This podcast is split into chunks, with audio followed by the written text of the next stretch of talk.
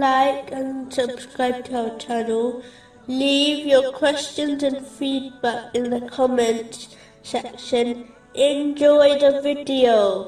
Continuing with the last podcast, which was discussing the aspects of piety, indicated in chapter 48, verse 26. But Allah sent down His tranquility upon His messenger and upon the believers, and imposed upon them the word of righteousness. One of the characteristics of piety is being vigilant of the divine surveillance of Allah, the Exalted. This means that a Muslim is fully aware that Allah, the Exalted, sees and hears all their words, deeds, thoughts, and desires. Even though all Muslims believe this, yet many fail to maintain this truth throughout the day. Whenever one becomes heedless of this fact, it leads to sins and disobedience. When one adopts true vigilance and is very rarely overtaken by heedlessness, it leads to true modesty of Allah,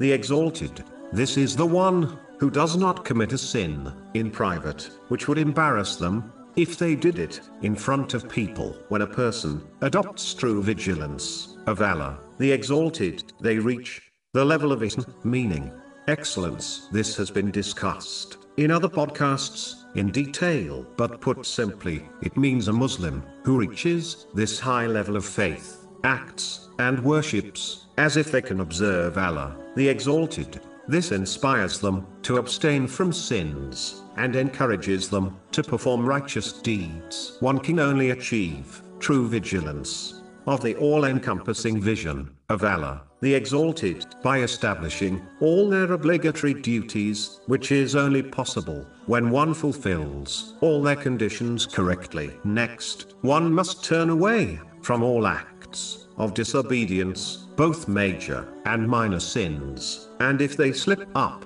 to quickly and sincerely repent. This includes making up for any missed obligations according to their strength, and fulfilling the rights of the people which have been violated. Once this has been achieved, they should strive to establish the recommended voluntary good deeds, which are from the traditions of the Holy Prophet Muhammad, peace and blessings be upon him. Even though one will not be able to act on them all, one should prioritize the voluntary deeds according to the priority set by the Holy Prophet, peace and blessings be upon him, meaning they should not cherry-pick deeds according to their own desires,